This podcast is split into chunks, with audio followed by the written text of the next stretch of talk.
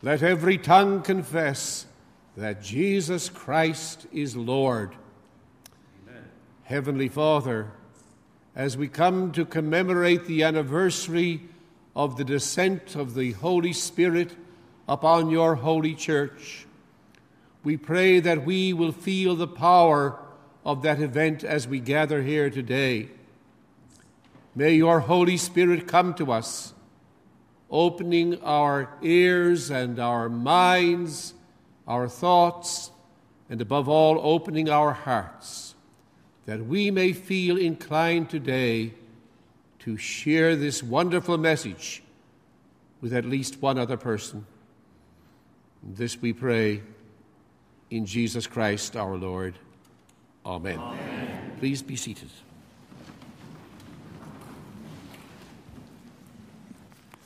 To be able to say that Jesus Christ is Lord to the glory of God the Father. It's so simple, yet so profound, and such a shame that there are even bishops in the church today who are unable to make that statement. Our task is still very much an unfinished one. Firstly, I'd like to say how delighted I am uh, that my brother, colleague, uh, Bishop Bill Murdoch uh, is with us here today. He is a, a neighbor geographically, at least to you, and, uh, to, and times in the year he's also a neighbor geographically to me when he heads towards Labrador. Uh, but I, I am. Uh, it, it is so, he will tell you the same thing, I'm sure. It's so rare that we have the opportunity for uh, bishops to gather together in worship rather than at a, a formal provincial function, that we rejoice when that happens. And I am particularly moved, Bishop Bill, that you could be with us uh, here this morning and join in our Pentecostal celebrations. Also, I want to say how pleased I am to see Father Terence and his flock uh, from St. St. Bridget of Kildare, Medway primarily, uh, who recently had the misfortune of having a, a fire in their church. Even though today, when we think of the fire of the Holy Spirit, we are reminded that uh, from the fire, good things happen. We don't. We hope we don't have to have a fire for good things to happen. But when it does, let it symbolize to us the uh, purging of things that we should not be doing and the glorification of things we should. And it is so good to have you from St. Bridget's come here this morning uh, uh, to this, your, your mother church, it's the church from which you were spawned, as it were. And to, uh, don't carry that imagery too far. Uh, but to, ha- to, to have you here on this day, the birthday of the church, is particularly significant. And I appreciate if you had to uh, you know, disrupt other plans uh, and be a bit inconvenient for this to happen today. But I hope the rewards for Holy Trinity and for you will be equally great. And remember, uh, St. Bridget's, that although you are a, a small gathering, you are very much in our thoughts and prayers at all times. And perhaps because of your smallness in numbers, you are very precious to us, and please keep that in mind.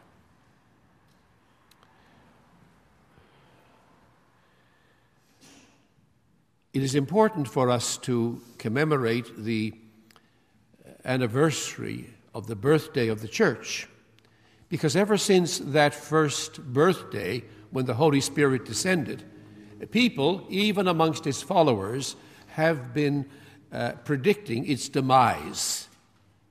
Every century had famous people who said, enjoy it because the church won't be here this next century. Perhaps the most uh, famous of these uh, was the Bishop of Oxford, uh, Bishop uh, Samuel Wilberforce, who in 1859, after reading Charles Darwin's great manifestation of the origin of the species, predicted the church would last 25 more years. Now, less than two years after that, uh, poor Bishop Wilberforce fell off his horse and struck his head on a rock and went to be with his Maker. but the church has survived ever since. And as one of the archbishops said, it's, it's a body that's always been one generation from extinction. People are always predicting that this will be the end. And there are times when even those of us who are stalwart in our faith get worried about it.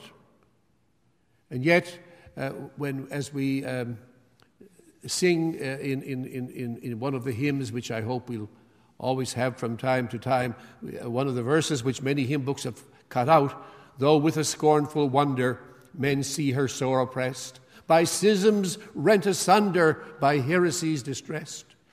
Yet saints, that's you, yet saints their watch are keeping, their cry goes up, How long? But soon the night of weeping will be the morn of song.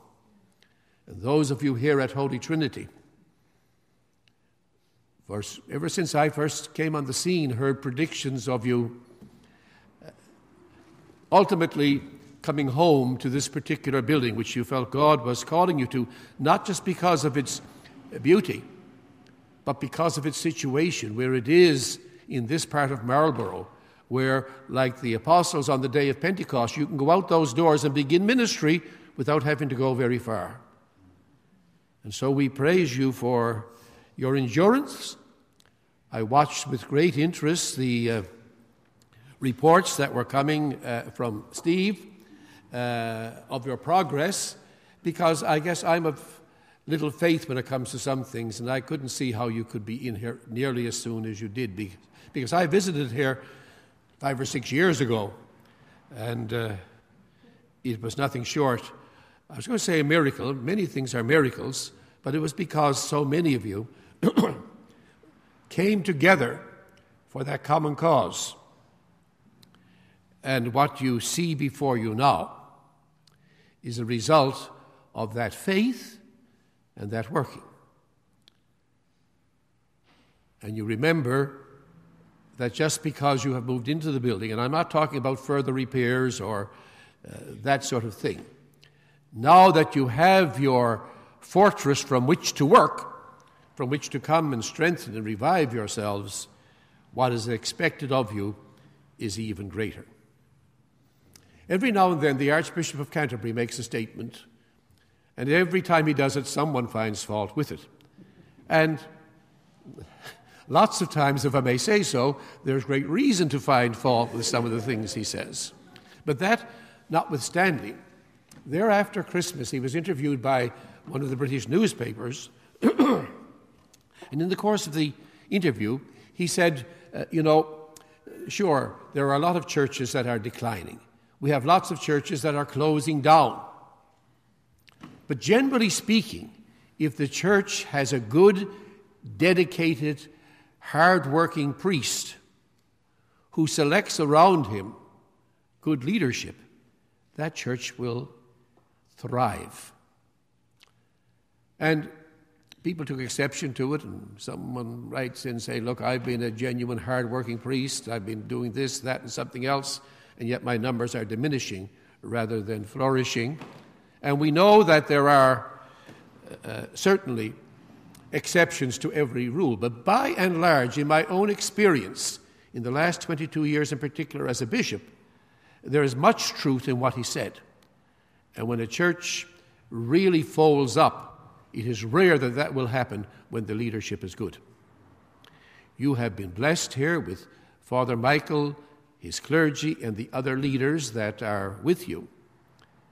And as good as they are, as called by God as they are, they will not accomplish the vision they have and you have without you.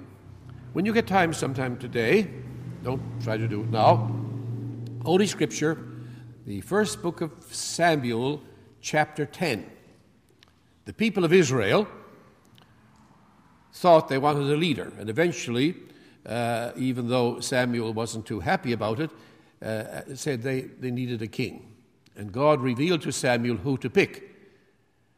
And hiding among the baggage was Saul. Saul, when he stood out, was head and shoulders taller than anybody else. He looked like a leader. He looked like someone who uh, could have people follow him. And God said to Samuel, This is the man.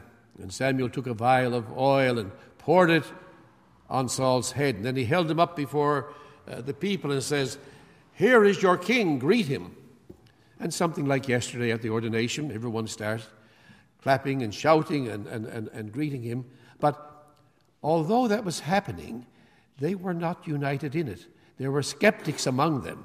This man can never lead us. Look where he's from, and look who his father is. Look who some of his relatives are. You know the thing that goes on. And Samuel said they need time to reflect on this. So he told them, Go home to your houses, go home to your tribes, keeping in mind that God has, has chosen them. Well, we're told in the, uh, I think around verse 10, uh, Saul also went down to Gibeah, where he lived. That's not the important thing. He was told to do that, and he did it. But then the phrase that follows has always been a hallmark in my own ministry. Scripture says, when he went down to Gibeah, there went with him, Saul, a group of people whose hearts God had touched. And that's the secret to success in ministry. That's the secret to parish growth, to have good leaders, but shoulder to shoulder with them, a group of men and women who have been touched by God and who know God and who know that He is calling them for no uh, small task. And I have been blessed today, as you have been told, I am commemorating 50 years as my ordination as a priest and 51 since I became a deacon, a lay reader some years before that. So I know I'm getting old just to fill in all those numbers. But almost everywhere that I was sent by the bishop, and I never ever applied to go anywhere, when he told me he wanted me to go to a certain place, it was I wasn't unique in that. That was the way things were done in my day. Uh, that's another sign you're growing old when you keep talking about in your day. I know, but uh, at that particular time, every parish I went to, and in the 50 years I had eight or nine parishes, it is good to, for me to be able to tell you that I always had a group of people whose hearts God had touched. And whenever the time came to leave a parish, when the bishop wanted me to go somewhere else, there was always some delegation going to the bishop saying, Can he stay with us longer? I realized perhaps one more year, and the same delegation would be going to the bishop and say, Can you take him away and give us somebody else? that happens too. Uh, but uh, I, I've always attributed the success we have had uh, to the fact that I never did it alone, that there were always wonderful people, people far more godly than I was sometimes many times. To know people who could hardly read or write, and yet who had daily communion with God in such a wonderful way, gives me one of the best memories I have. And it has been my experience here, and I've been coming here now 10 years, as you've already heard, uh, that I have seen it they haven't all been good times here. You've had your roller coaster rides as well. But throughout it all, because the priests and the other clergy were dedicated, and because the people working side by side with him were people who knew Jesus, we have the success we have to do we have today. But that just reminds us, as I told you in a letter I wrote you, to whom much has been given, much will be required. And that's why I think this vesture, this venture is going to succeed and succeed well. Though you are going to have challenges, especially when the time comes to pay your heating bill next uh, January. Uh, but God has called you here. And He's called you here in French Hill. And He's called you here when you walk out that door. You haven't got to go very far before you see great opportunity for ministry. And I thank God you've responded to that. Prepare for the challenge if you hope to make a difference. The worst thing that can happen to Holy Trinity is for you to say, Well, we have our church now. It's a beautiful place for us to do all this wonderful worship in, all this wonderful music, all these wonderful things, and uh, let's just enjoy it. We've worked hard long enough. I don't think any of you will think that way, but I'm warning you just in case you do. That will be the death of your parish. Your parish is strong because it is involved in the ministry both to yourselves and to other people. And don't think that you won't be attacked by it. I said yesterday in the sermon to our newest priest here that from the moment hands were laid on his head, he becomes a special object for the devil to try to thwart him, and he'll try to thwart you uh, in this uh, wonderful edifice you have in which to worship God and to restore yourselves. I think the phrase that goes in my mind over and over again is in the book of Revelation. It's another one for you to look up today. Revelation 12 12. That's easy. Chapter 12, verse 12. And oh, it, it's so dramatic. I'm going to take the extra minute if I can. I always like it when you know, um, evangelists that can pick up the Bible and open it, it falls wide open right at the spot they want. I don't have that blessing, but and then because of the small print, I have difficulty when I find it. But here it is. I can see it more or less. Therefore rejoice, ye heavens, and ye that dwell in them. Woe to the inhabitants of the earth and of the sea, for the devil is come down unto you, having great wrath, because he knoweth that he hath but a short time. The devil knows his time is short.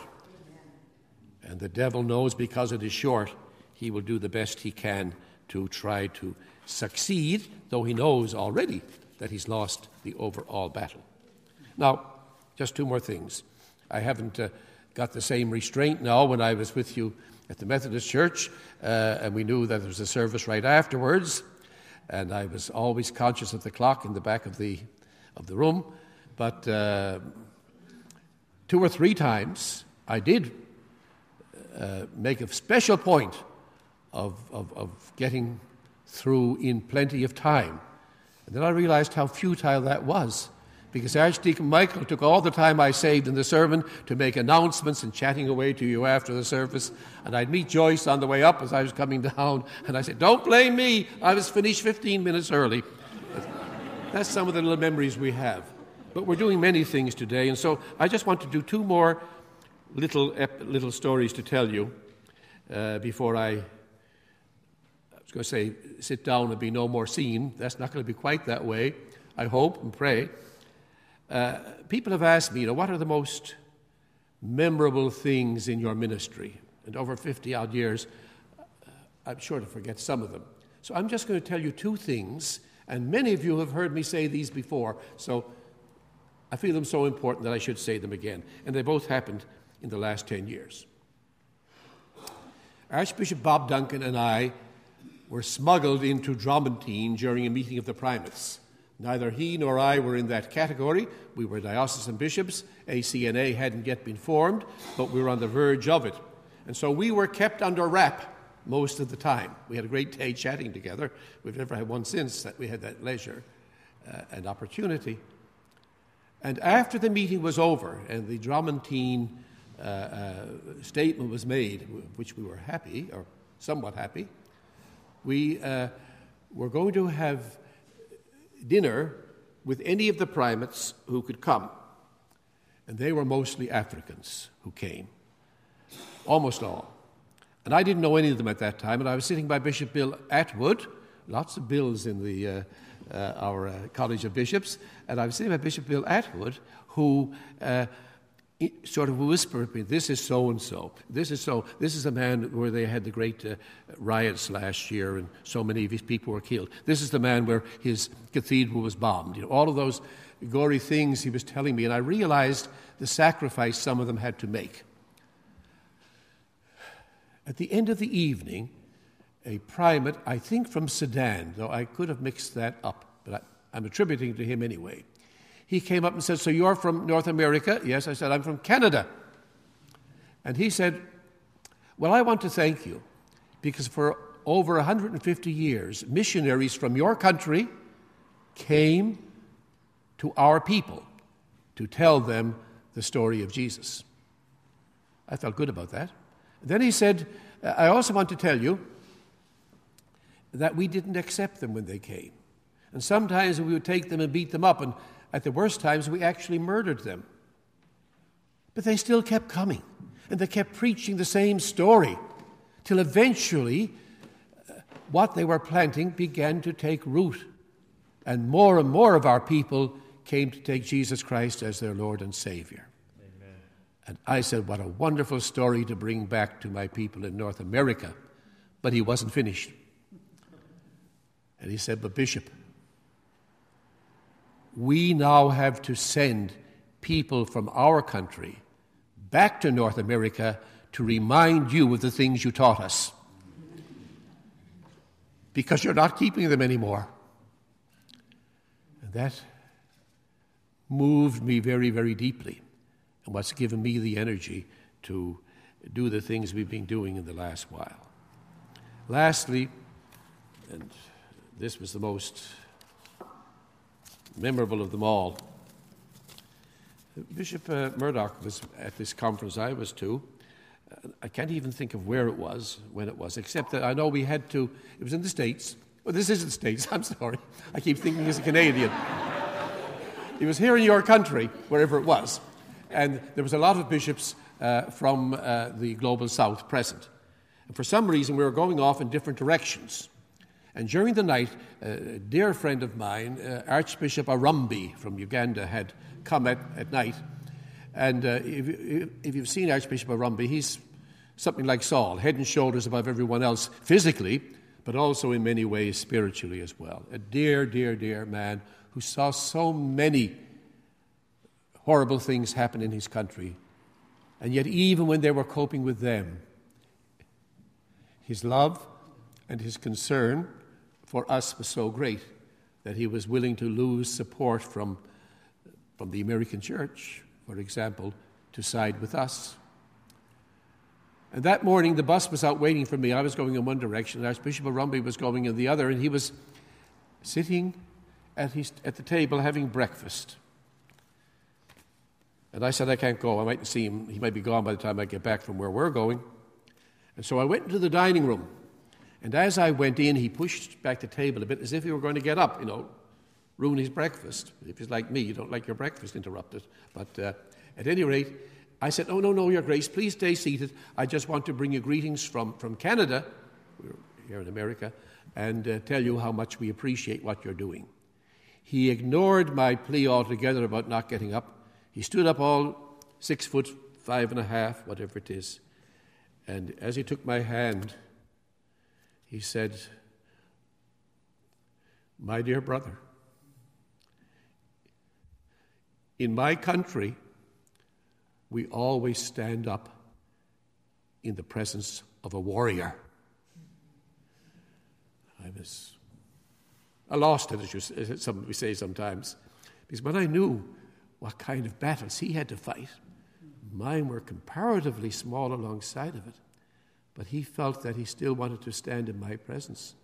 And I am now standing in your presence, dear friends. I'm standing before you, acknowledging you as warriors, but telling you you must continue to be warriors. The battle is far from over, it's only beginning. And if I leave you any testament at all, it is this don't get weary and don't back off from some of the challenges you have before you. And don't keep quiet when you hear pre- preposterous things being said by leaders of church. Have the courage to speak up, have the courage to witness. May this church here be the place where you come in to get retrained as warriors and get strengthened by the blessed sacraments, strengthened by the Word of God, and go from here out through those doors, bringing the gospel to a starving people. And don't get caught up on incidental things that the devil will try to put in your way, making you believe it's important. When I attended the only Lambeth conference I ever attended, 1998, The gospel, as we did here today, we brought the gospel down so far to read it. A group of Brazilian dancers.